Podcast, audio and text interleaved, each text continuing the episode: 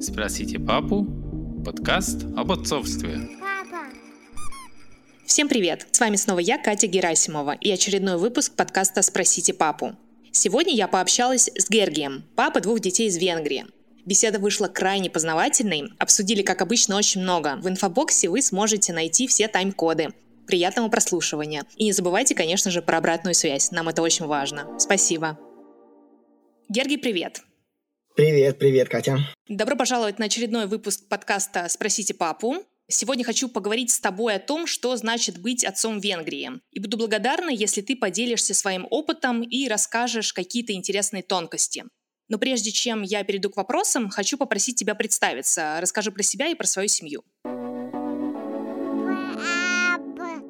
Я Евгений Нилаш, мне 43, когда-то считалось более уже пожилым, но в наше время это новые 30. Я журналист, работаю более 20 лет журналистом. Был когда-то и корреспондентом в Москве лет 15 назад, в общей сложности 6 почти лет. Провел в России почти 10 лет. У меня жена из России, мы вместе 15 лет, у нас двое детей, 9 и 11 лет, живем в Венгрии. Дети выросли в Венгрии, хотя старший сын, он родился в Москве, но он тоже вырос в основном в Венгрии. В Будапеште живем, и вот сейчас наслаждаемся очень жарким летом.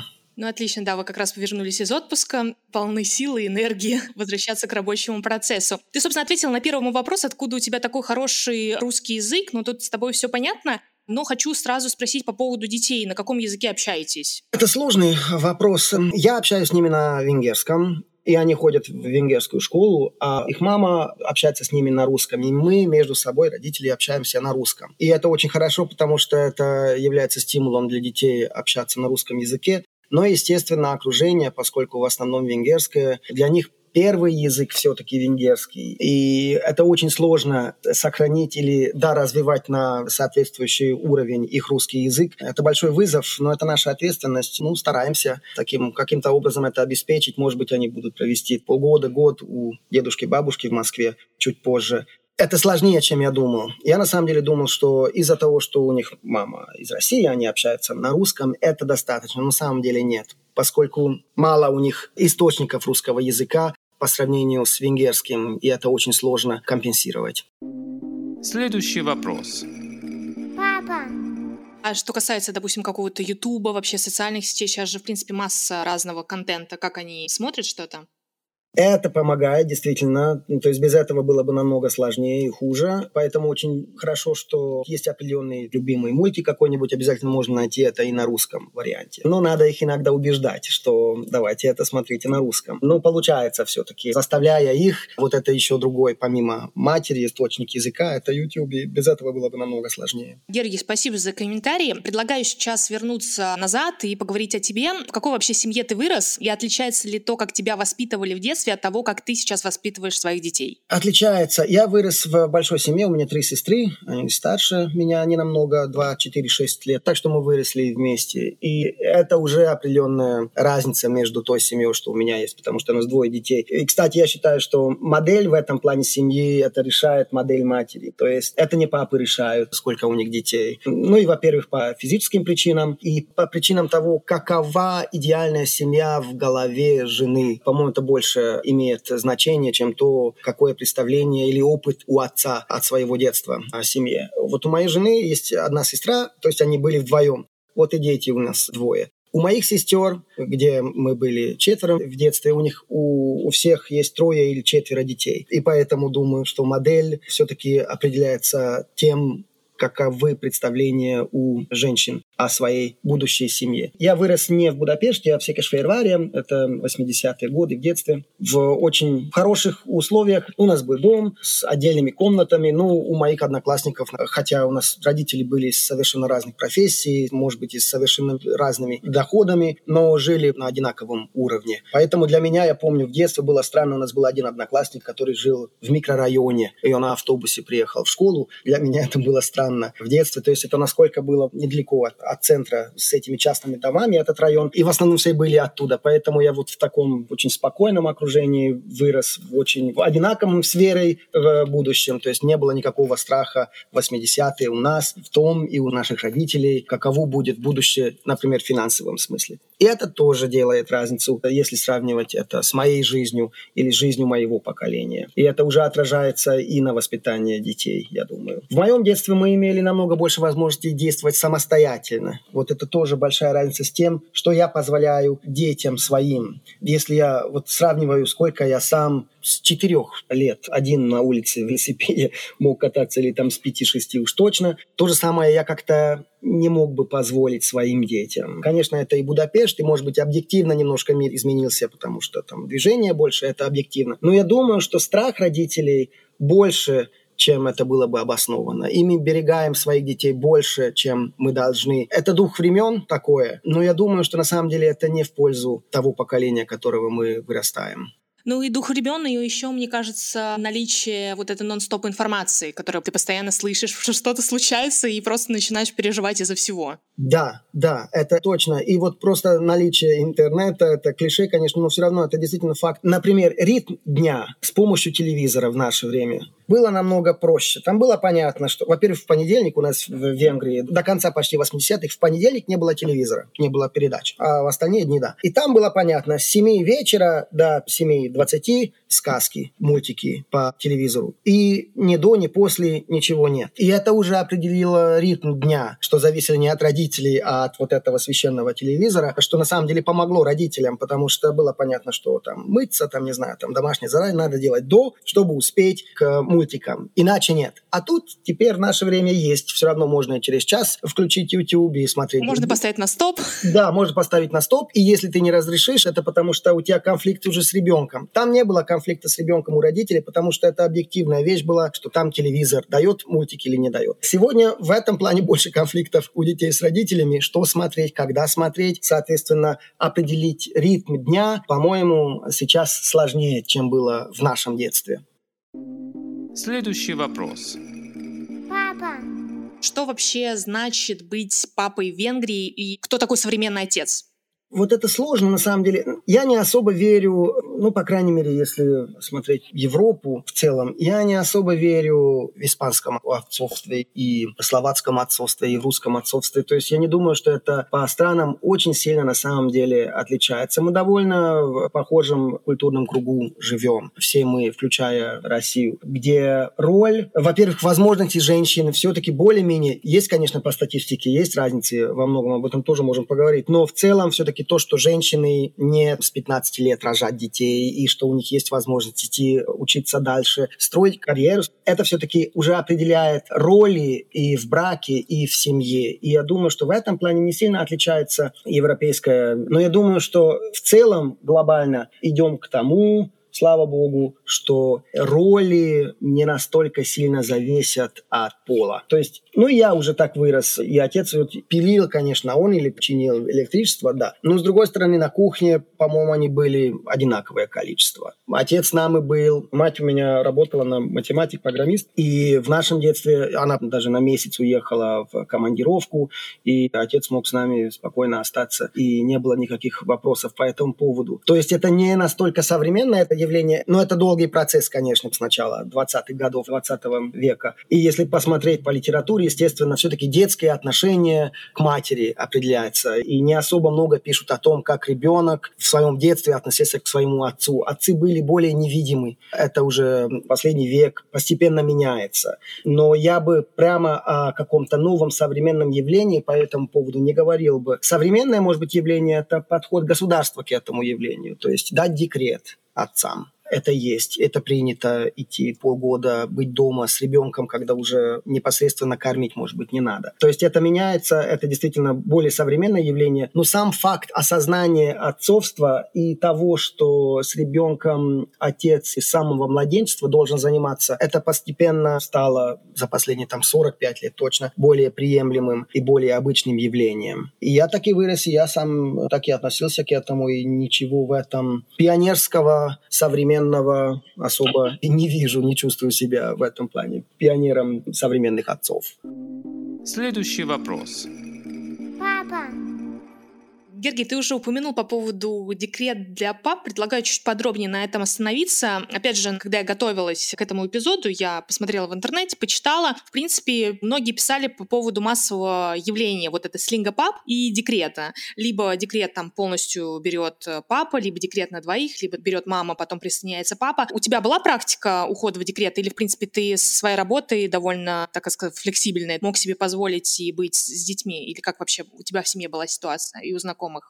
Это скорее все-таки, по-моему, в большинстве случаев финансовый вопрос. В нашем случае, когда мы переехали в Венгрию уже с младенцем, сыном и женой, там не было вопроса, кто идет на работу, потому что у него не было тогда еще рабочего места в Венгрии. И она была в декрете из-за российской работы. Там альтернативы не было, и поэтому и не возник вопрос того, что я пойду в декрет, потому что доходы какие-то нужны, а полной зарплаты не было бы со стороны жены тогда. Поэтому я в декрете не был, но это исключительно финансовый был вопрос. И у многих, по-моему, зависит этих возможностей. Если у жены зарплата выше, то с большей вероятностью выбирают отца, как человек, который уходит в декрет, чтобы потерять меньше денег. Потому что финансово все-таки иметь ребенка – это, конечно, вызов. Это не то, что какой-то особый героизм, но это просто понятно, что финансовый вопрос тоже возникает. Но у меня есть знакомые, которые были сами в декрете полгода, 8 месяцев даже. Это мои коллеги, журналисты. Я вот в этом окружении видел. И, конечно, я думаю, что это больше приемлемо пока думать даже об этом все-таки в более образованных, что ли, семьях. Я думаю, что у кого есть высшее образование, как-то с большей вероятностью пока думает о том, что да, он сам как мужчина может идти в декрет. Поэтому это пока не настолько широко распространено, но государством поддерживается в том плане, что возможность на это есть. И это было не всегда так.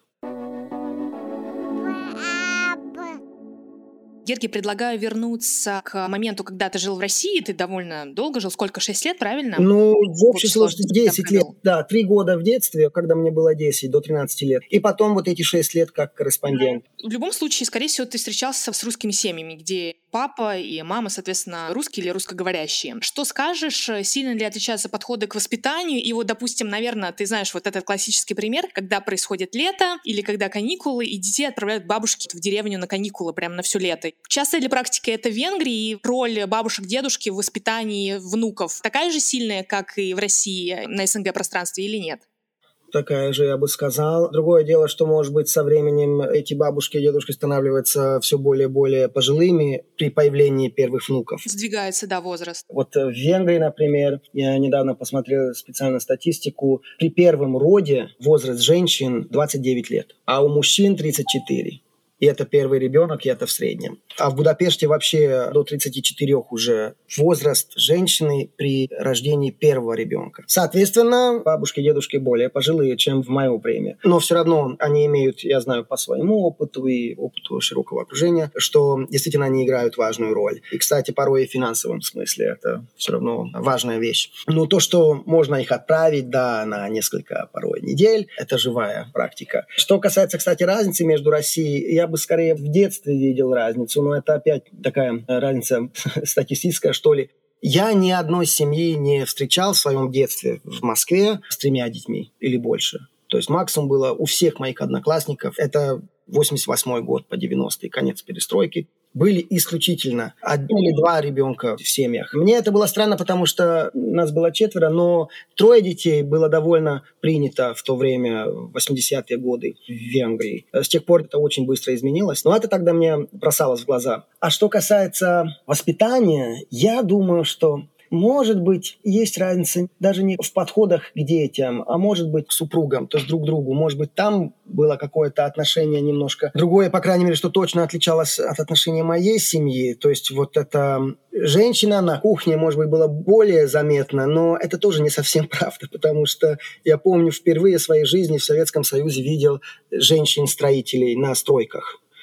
то есть мужская роль очень даже в советском обществе все-таки у женщины сыграла роль. Но что касается семьи, у меня было такое ощущение, что мужчины на кухне только чтобы поесть, а не чтобы готовить. Такое у меня ощущение в детстве было. Потом, вот будучи уже взрослым, когда я был в 2000-х в России, подобного на самом деле не видел. Когда пошли в гости к друзьям, даже когда уже были дети маленькие появлялись, все-таки отцы, мне кажется, как я об этом уже говорил, что вот на самом деле в той же матрице живем, и они действовали очень соответственно и подобно этому, имея в виду, что они сами осознали свою отцовскую роль уже с самого младенчества ребенка. Поэтому в этом плане, опять же, большей разницы я не вижу. Я думаю, это немножко искусственно найти какие-то отличия и в ролях, и в воспитании ребенка именно в малом возрасте. Вот потом, может быть, когда уже, скажем, у ребенка появляется общественная, что ли, роль, э, становится тинейджером, может быть, тогда больше разниц в том, какие советы дают или какие принципы преследуют родители в разных странах. Это я могу себе представить, но не в раннем младенчестве. Следующий вопрос. Папа, на одном из форумов, когда я готовилась к этому эпизоду, я прочитала, что в Венгрии, скажи, так это или не так, воспитывают одинаково и мальчиков, и девочек, и даже есть такие специальные скаутские отряды Черкисейс. Черкис — это скаут, Черкисек — это в множественном числе. Минутка венгерского языка. Так вот, да, правда это или нет, и действительно, был ли ты, допустим, в таких отрядах?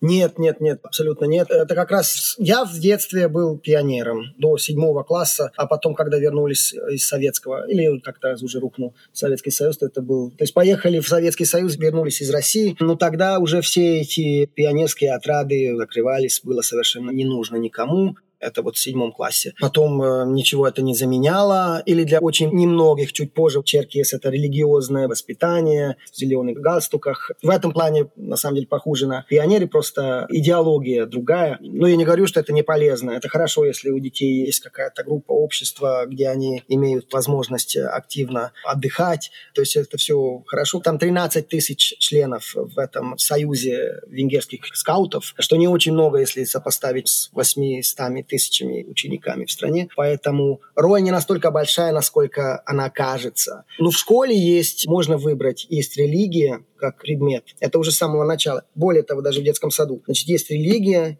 или есть альтернативное, более нейтральное название урок морали, что ли, можно так переводить.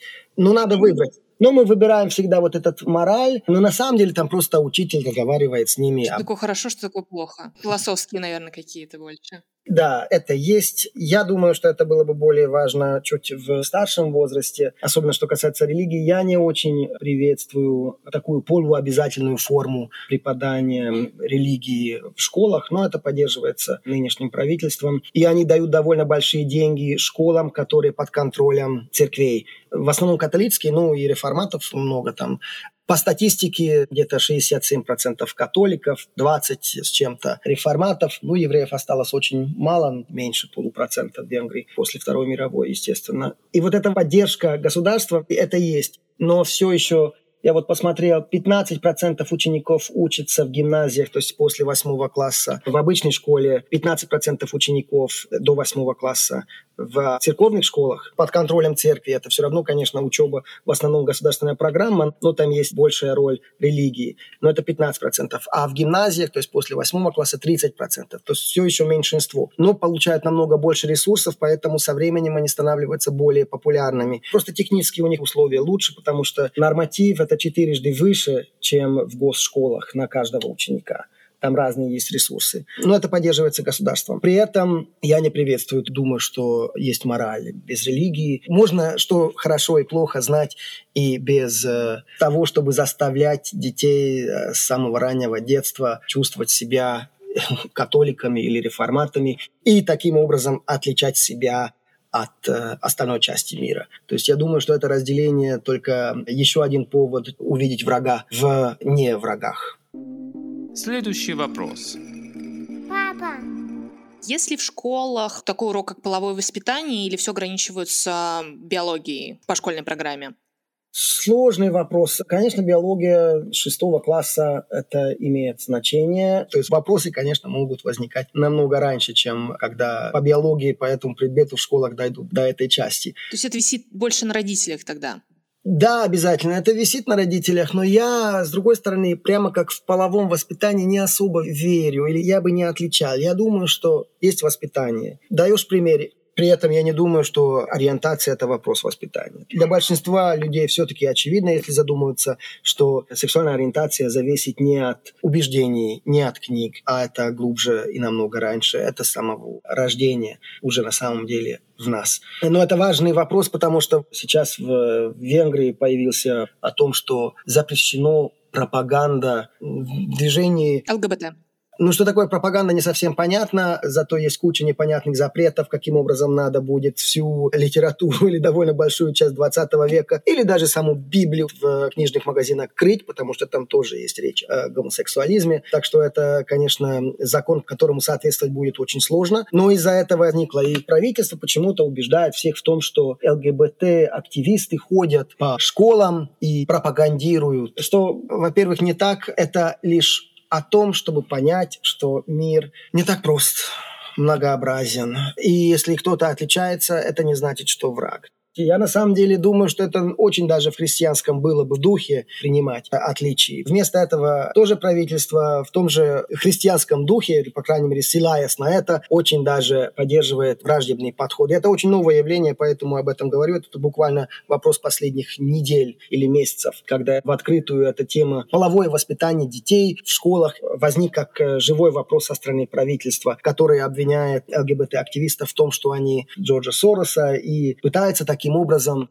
качать лодку национального сознания, чтобы мы все потеряли свою ориентацию, свое национальное сознание, и чтобы в общую европейскую легко управляемую массу превратились. Ну вот такой немножко странноватый подход у правительства, но есть кто это поддерживает, то есть кто действительно верит почему-то в то, что с разговорами можно изменить ориентацию. Всем, кто в этом аксиоме, по-моему, что наша ориентация буквально с нашего рождения, то в этом сомневается, пусть задумается о своем половом сознании. Разве эти люди считают свое половое сознание настолько неустойчивым, что они действительно считают, что это все зависело от того, с кем они раньше разговаривали. Разве они помнят время, когда решили, что «Эй, буду я гетеросексуалом» или «Ах, нет, все же буду я гомосексуалом». Это не вопрос выбора. Я это и говорю, во-первых, потому что очень боюсь враждебного подхода со стороны правительства, что распространяется сейчас по обществу. С другой стороны, потому что говорю о том, что на самом деле половое воспитание не такая сложная вещь, потому что это мало от нас зависит в этом плане. И просто надо быть хорошим, что ли, человеком, или, по крайней мере, стараться быть таким и показать показать гуманный подход к людям – это главное. На самом деле я бы не особо сфокусировался на половое воспитание, потому что это на самом деле во всех есть. А вот чего нет часто, и очень даже и школы не хватает, это человеческое отношение к тому, кого ты любишь. Любовь – это не эгоизм. И как разобраться с болью в любви, когда тебя отвергают. Вот это намного важнее было бы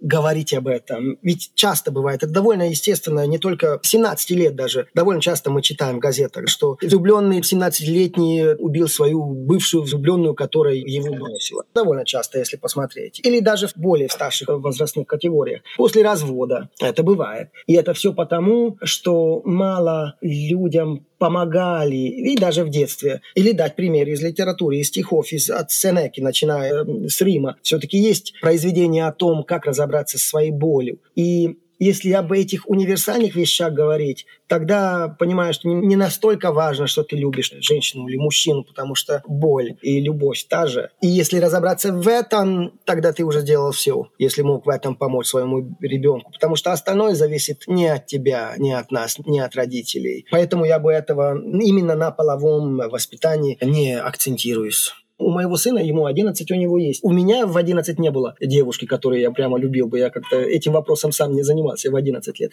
Вот у него сейчас есть девочка. Ну, мы об этом разговариваем. Что он скучает по ней. Ну, давай тогда позвони. О чем разговаривать? Давай не только о том, что в этом в Роблоксе вы там ходили. Ну, так интересуйся ею. Что она делает, что ее интересует. То есть в этом плане помогаем. Опять, как общаться с человеком. А то, что он помимо этого, может быть, и любит ее, или это взаимно, это уже другой вопрос, их дело. Если я даю средства человеческого общения и примером, или, может быть, какими-то советами, то, я думаю, делал самое главное. Ты вот сейчас просто все это рассказывала, я вот это все анализировала и поняла действительно, на самом деле, насколько важно с детьми, которые входят в возраст, так сказать, пубертата, насколько необходимо, наверное, с ними действительно обсуждать и говорить вопросы, касающиеся, наверное, души и чувств. Мы же не говорим о чувствах, мы говорим о том, что так, надо хорошо учиться, надо поесть, надо да. попить, надо ходить на спорт, надо, надо, надо, надо, надо. А что человек чувствует, не учим ему вот этому. Да, плюс вот тебе презерватив может быть, то есть это, это максимум. А это второстепенно, действительно, я тоже думаю, что тут душа сначала должна сыграть и главную роль. Я полностью согласен. Следующий вопрос. Папа, уже упомянул по поводу религии, католицизма как такового. Опять же, на форумах я почитала, посмотрела, писали и про некий католический курс по воспитанию детей, то есть это типа как курсы молодых родителей, что-то в этом роде. Реально ли это практика? Реально ли они помогают? И, может, ты на них ходил или знаешь кого-то, кто на них ходил, и вообще какой там контент? Я не ходил, но я не против этого. То есть я думаю, что все, кто считает, что, во-первых, уже само желание хотеть улучшить что-то в своей жизни по поводу брака или по поводу воспитания детей, хотя это, наверное, очень даже связано между собой, уже очень хорошо. И когда есть такое желание, то ходи куда угодно. Это будет полезно именно потому, что ты хочешь, что это тебе помогло. Поэтому я, если есть такие курсы, это поддерживаю в том плане, что пусть действительно идут, потому что, может быть, это людям поможет. У меня есть один знакомый, у него, кстати, тоже четверо детей, и они ходили туда. Еще не было у них четырех детей.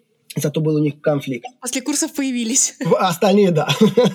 У них было тогда двое или один ребенок, и я знаю, что у них был семейный конфликт. У них был, но они пошли не к психологу, а вот на такой курс. Им помогло, потому что, как практика показывает, у них теперь уже четверо детей до сих пор вместе. Но что именно был там, я, честно, не могу сказать. Я знаю, что они ходят в церковь, я даже с ними как-то ходил. У нас потом был большой спор по поводу того, что там священник говорил. Я не могу отрицать, что имеет влияние на культуру и на наше общественное сознание религия или сама католическая церковь. Но если посмотреть в деталях, все-таки у большинства людей жизнь не относится к церкви как к институту, кроме как э, Рождество, Пасха, крещение. Традиции, да. Да, я тоже крещен, я знаю отче наш на, на латыни даже, но это не значит, что я религиозный. Или вот в опросах, есть же каждые 10 лет демографические опросы, там спрашивают про религию. Там очень странная вещь, есть, значит, разные религии, плюс последний вопрос – это атеист. Именно атеист. Там не спрашивают не религиозный, именно атеист. И, конечно, многие вместо этого, потому что атеист это кажется каким-то движением, это какое-то политическое мировоззрение, какое-то активное уничтожение, что ли, церквей. Очень мало людей это выбирает. Поэтому выбирают то, что они были крещены в младенчестве, как и я. Вот формально я католик, но это никак не влияет на мою жизнь. Но если бы там был вопрос неверующий, то есть такая вот более нейтральная форма, которая никого не обижает, там было бы, по-моему, намного больше людей, которые ответили бы так так. Конечно, атеист звучит очень категорично. Да, да. И очень интересно, на самом деле, это, не знаю, насколько я обратила на это внимание, но в этих опросах, в глобальных, есть две страны с очень большим процентом неверующих. Ну, я там не знаю, спрашивают ли атеисты или неверующие, но все равно, которые все-таки открыто говорят о том, что религия для них не играет роль. Это две совершенно отличающиеся друг от друга страны. Это Южная Корея и Чехия. Да, Чехия. Южную Корею, может быть, я могу понять, но Чехию Чехию, это прям для меня сюрприз. А второй там сюрприз с Южной Кореей, что это самая большая христианская католическая страна. Там более 20% населения католики. И таких в Азии других стран, помимо Филиппинских островов, конечно, нет. Но помимо этого и атеистов, то есть неверующих очень много. И Чехия, вторая эта страна, очень сильно отличается и от Словакии, которые жили вместе, от Венгрии, которая тоже недалеко, от, тем более сильно отличается от Польши, где очень важная часть национального сознания, это католицизм, или даже от Австрии сильно отличается. Это очень странная вещь, и я думаю, что это очень здоровая вещь. Потому что вот этот более нейтральный подход, я думаю, что это не к распаду общества ведет, а просто к более мирному обществу. Потому что это меньше одним поводом отличать себя от других. А когда отличаешь себя от других, это потом легко превращать это в враждебный подход, если политика так хочет. Плюс, что касается лицемерия. Вот меня очень бесит не сам факт существования религиозных институтов или самой религии, а в том, сколько в этом лицемерии. Как охотно ссылаются на религию люди, которые в итоге преследуют какие-то цели, совершенно не соответствующие тем принципам, которые якобы есть, или не якобы, а, а есть в христианстве. Или если просто смотреть на члены правительства вот нынешнего, сколько там разведенных в новых браках живут, а при этом говорят о том, как надо хранить католические, христианские традиции страны и защищать от всякого внешнего нового явления. Вот это лицемерие меня бесит. Вот если они как-то жили соответственно, ну, я бы сказал, я с ними не согласен, но хотя бы они как-то принципиальны. А этого тоже нет. Поэтому еще больше у меня вот отрицательный подход к церквям как институтам, потому что они просто помогают правительству определить какую-то цель, давая с помощью церквей какой-то респект вот этим целям, как будто они имеют вес, потому что они преследуют как будто какие-то очень важные и моральные принципы. Но на самом деле нет. На самом деле нет, просто это удобный политический инструмент. Гергей, у меня есть один факт о Венгрии. Не знаю, насколько это правда или нет, поэтому ты мне скажи. Я прочитала, что есть некие коврики примирения в семьях. Я не знаю, что это. Это физический коврик или просто это абстрактное какое-то место в квартире. Ты что-то об этом знаешь? Насколько это правда? В жизни не слышал, клянусь. Может быть, если погуглил бы, я бы увидел. Я не знаю, что это у нас такого нет. И в моем детстве не было, и не знаю, что это может быть вообще. Там основная фишка в том, что произошла в семье ссора. И, видимо, вместо того, чтобы подходить извиняться, говорить словами о том, что извини меня, пожалуйста, я был неправ, человек встает на коврик, угу. и если другой обиженный человек видит, что угу. он встал на коврик, он тоже идет, встает на коврик, и они мерятся на этом коврике. Но я так понимаю, что это вот, наверное, так. Ну, кстати, идея звучит очень даже неплохо. Да, звучит неплохо. Я не был ни свидетелем такого и видеть не видел, хотя я представляю, сейчас в Икее продается коврик примирения, по-моему, очень даже неплохая вещь, но нет, никогда не слышал. Но нравится, сама идея нравится. И вообще, это опять способ найти, ведь развять конфликт – это самое сложное. И думаю, что и браки распадаются, и испортятся отношения родителей с детьми, в том числе и потому, что конфликты не развязываются, а просто идет под ковер как-то. Может быть, этого ковра, примирение как раз. В общем, то, что не говорят «извини», и вот этот укол, то, что колет в душе, останется там без, без этого. Я поняла, о чем то нет, но тут в этом случае, что вот когда два человека встают на этот коврик, то есть это коврик — это такой safety environment, когда они могут э, открыто пообщаться и извиниться, а не так, что там они обнялись, и все, они это не обсуждают. Но это такая своеобразная, если кто-то встает на этот коврик, это типа готовность к диалогу, готовность признать, что он был неправ я бы так сказала, наверное. А, ну понимаю. Ну вот я и говорю, что поэтому это полезно, и это на самом деле, хоть я не думаю, что это прямо существует, по крайней мере, не широко распространено, но это хорошая вещь именно для того, чтобы действительно помогает разоружить конфликт, в общем.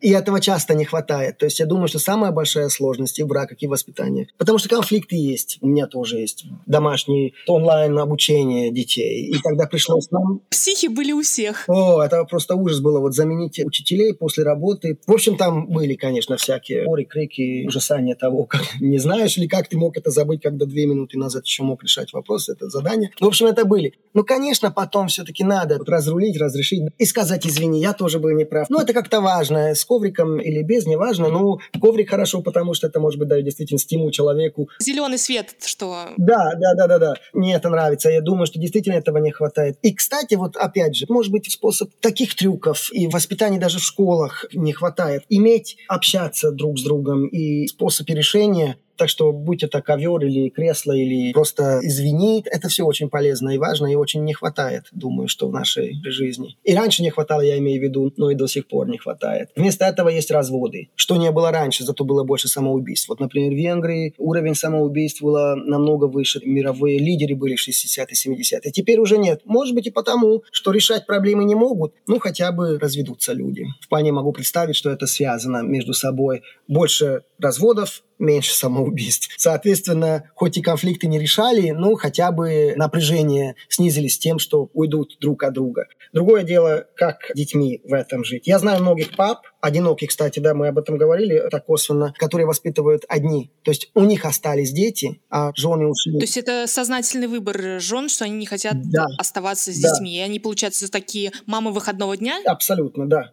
Да, это есть. Я знаю таких. Конечно, это меньшинство, но я сам лично знаю двоих таких отцов, которые остались совсем недавно у них, у обеих, как то одновременно появился новый брак, ну, с очень хорошими отношениями с этой новой женой и детей. Но они уже побольше дети, там уже за 15, поэтому там легче. Но до того они жили без брака, одни воспитали, и была вот воскресная мама, которая приходила, как обычно отцы после развода приходят. Но при этом, конечно, у большинства, то есть я даже знаю цифру, сейчас скажу, это я недавно читал, есть 70 тысяч детей, которых воспитывают одни. Ну, это у нас сколько? 9,5 миллионов людей. Но это каждый 30-й ребенок. То есть это где-то 3%, не то, что так много, но все равно эти дети воспитываются отцами и это все более и более принято после развода. То есть у отцов вот это более, может быть, современное явление с обеих сторон. И со стороны судей, то есть что они готовы дать детей отцам, а не автоматически матерям, и со стороны mm-hmm. отцов, которые этого хотят. Вот в этом есть изменения, думаю, с предыдущими десятилетиями, действительно. И это скорее новое явление,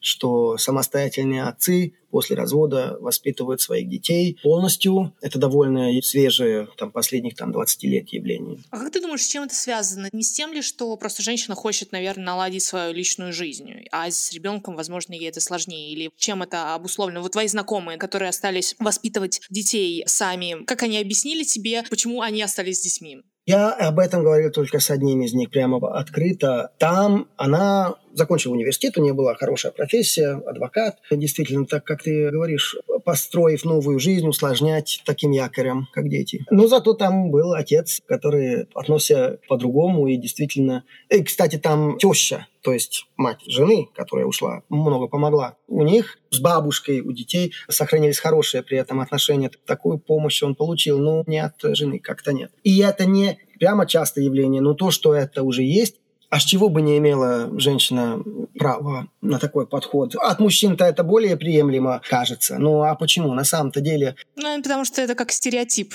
Да, да. Мы все привыкли, что дети остаются после развода с матерью, появляется воскресный папа, то есть он да, приходит, да. или не приходит, или вообще потом исчезает. И вот такое отношение ко всему. А так вот, я честно первый раз слышу про кейс, что ребенок остался с папой. Условно там, как это правильно, шесть рукопожатий, но тут меньше в нашем случае. Получается, заочно знаю какого-то какого-то такого папу. Да, ну я думаю, что хорошо, что если общество это принимает, и хорошо, что женщина осознала, что она не хочет, не может, потому что это не в интересах детей тогда. Потому что все-таки подход судей в первую очередь это такое, что дети должны остаться с матерью. Если она бы хотела, наверное, она бы смогла. Но это не в интересах детей. То есть мне нравится этот подход, что она осознала и не боялась признаться, а в этом есть и ответственность общества, что это позволено. Можно было сказать, что не хочу я остаться прямо так с детьми, будучи матерью. Грустно, я согласен, но, может быть, грустнее лицемерить и жить не совсем... Потом срываться на этого ребенка и говорить, да. что ты мне всю жизнь испортил, я из-за тебя да. личную жизнь свою не могу устроить и карьеру. Ну, тут, конечно, ты согласна абсолютно. Да.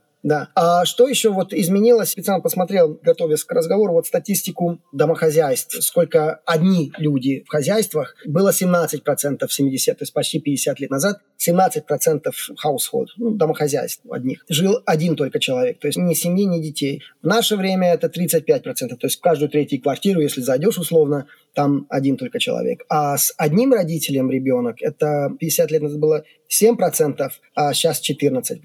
То есть удвоилось количество тех, которых воспитывают одни.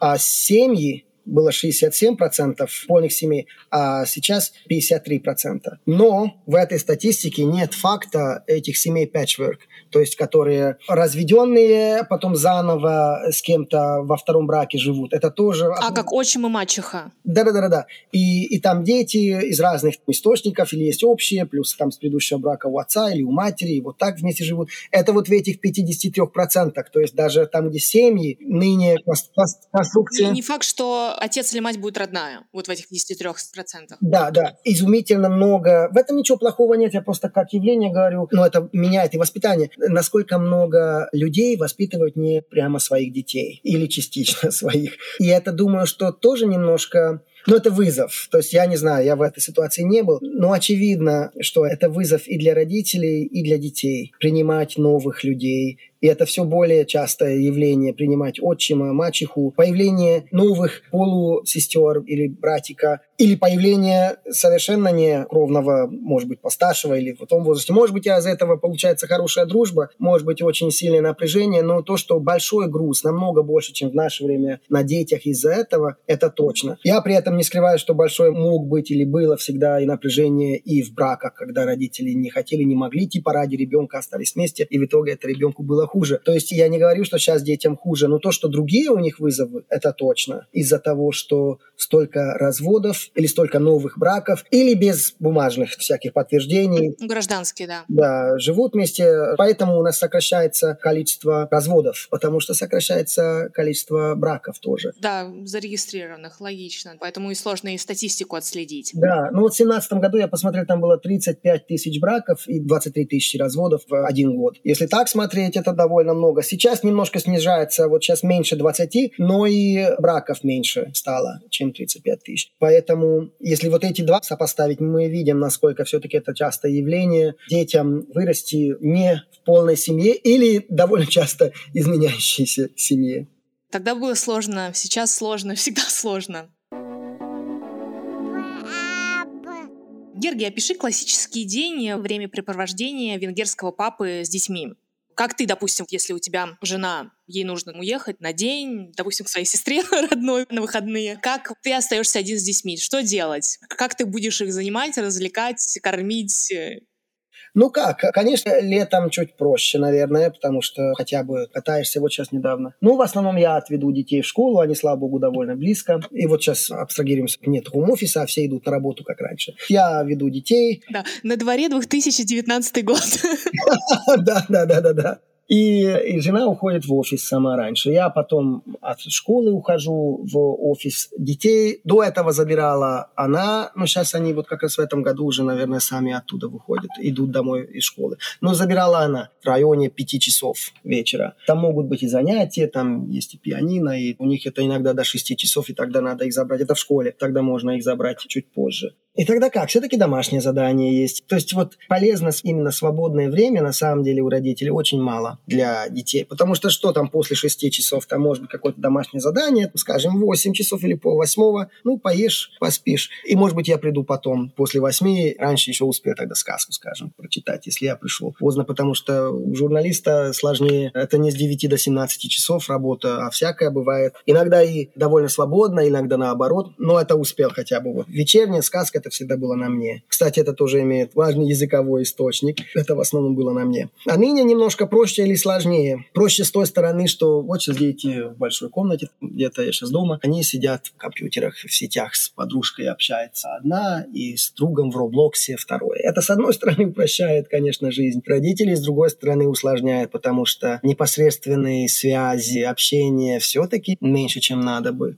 И надо очень стараться не поддаться этому соблазну, что, ой, ребенку там хорошо, сидит нормально, а надо заставлять, конечно, себя. Это частично только финансовый вопрос. В большей мере это, конечно, просто хотеть это делать. И на самом деле детям в этом возрасте, по крайней мере, надо немного. То есть действительно пойдете вместе, и тут в Будапеште все-таки довольно легко пойти кататься на велосипеде, и лес недалеко, и дороги все-таки есть для этого. И это уже большая радость. Когда ты сам инициатор этого, и они готовы оторваться от компьютера, тогда на самом деле все от этого выигрывают. Но компьютер — это сложная вещь, и это опять все-таки вот к этому обычному дню, к режиму, потому что часто легче их оставлять с компьютером, типа и дома еще дела, работа, надо чем-то заниматься. Ну, а бытовуха какая-то. Да, да, то есть это проблема. Поэтому, конечно, хотя бы, когда вот реально есть отпуск, тогда надо с ними это провести. Я думаю, что скорее вот на эти 20 дней надо сильно сфокусироваться, что есть или там 25 свободных дней, плюс выходные. А вот обычные будние дни, на самом деле, дети в сознательное время намного больше проводят с учителями, чем с родителями. Конечно, да. Тут я с тобой согласна.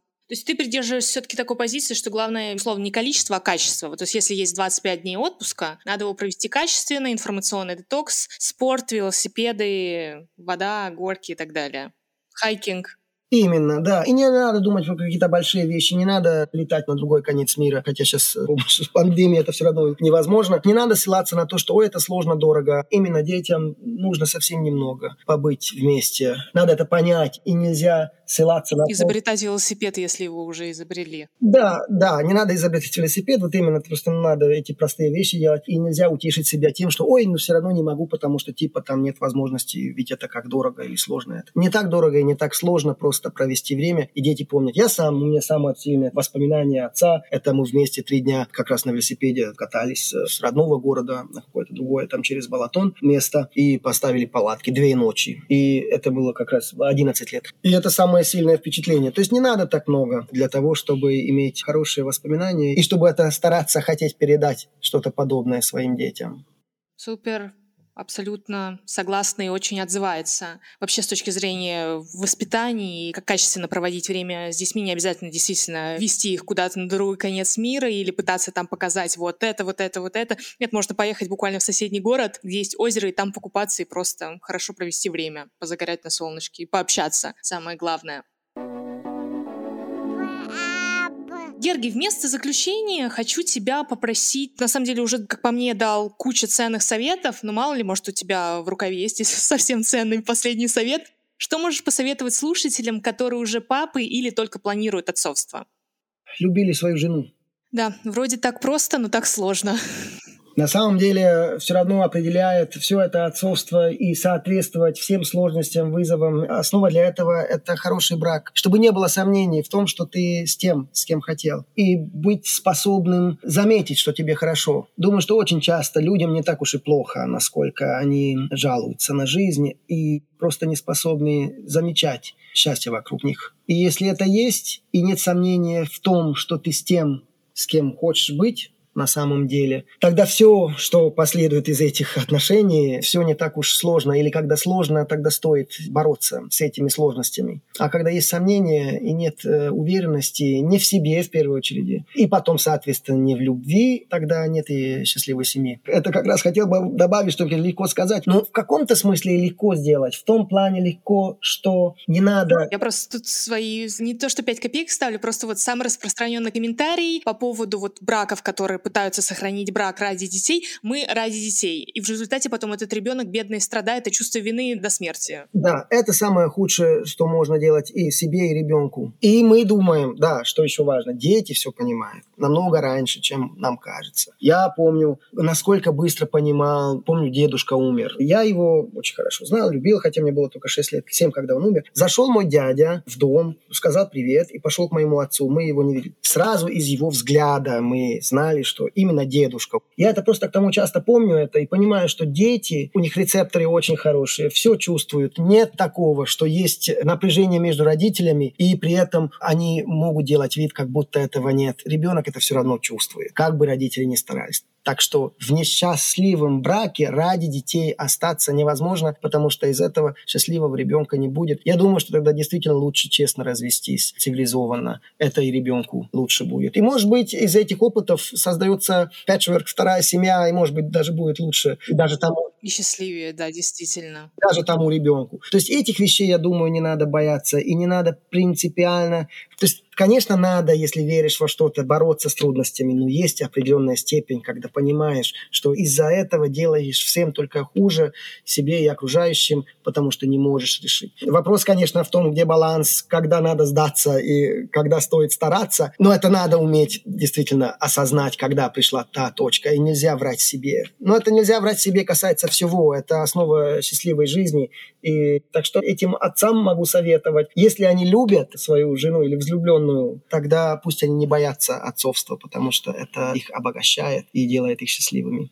Это очень здоровское заключение, я бы так сказала. Действительно, на самом деле ты столько много разных тем поднял. Мне кажется, хватит очень надолго именно для рефлексии вообще подумать, задуматься, вот это все проживать у себя в голове. Здорово, на самом деле. Спасибо тебе, Герги, большое. У меня с моей стороны вопросы закончились. Получилось очень информативно, как по мне, познавательно. Спасибо, что нашел время, поделился своим видением, своим мнением, опытом. Действительно очень важно и ценно. Желаю тебе прекрасного воскресенья и до новых встреч. Спасибо, самому было тоже очень полезно и хорошо обдумать это все, так что это меня тоже обогатило. Спасибо, тоже желаю прекрасного воскресенья и наслаждаться еще оставшимся летом. Часочками, ну и летом, да, днями. Хорошо, Герги, спасибо тебе большое. Пока-пока.